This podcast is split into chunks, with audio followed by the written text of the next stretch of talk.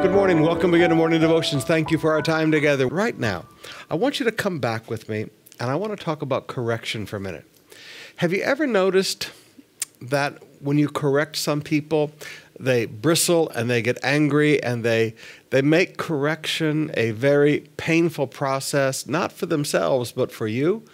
And so before long, even if you're a supervisor, even if you're a department head, even if, if you're a parent, you, you, just don't want to go through correcting that person because they make it such a painful experience for you. Well, in the same way that people do that with people, they do the same thing with God.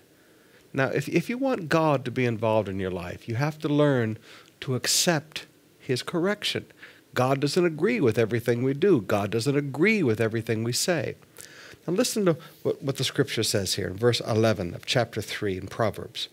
My son, do not reject the Lord's discipline and do not be upset when he corrects you. When he, when he corrects you and tells you that you're wrong, don't bristle and get all upset about it. For the Lord corrects those he loves just as a father corrects a child in whom he delights. When God corrects you, God is not being angry at you. He's, he's trying to help you improve. He's, he's trying to help you do better. He's doing it because of love. So I challenge you today watch your attitudes.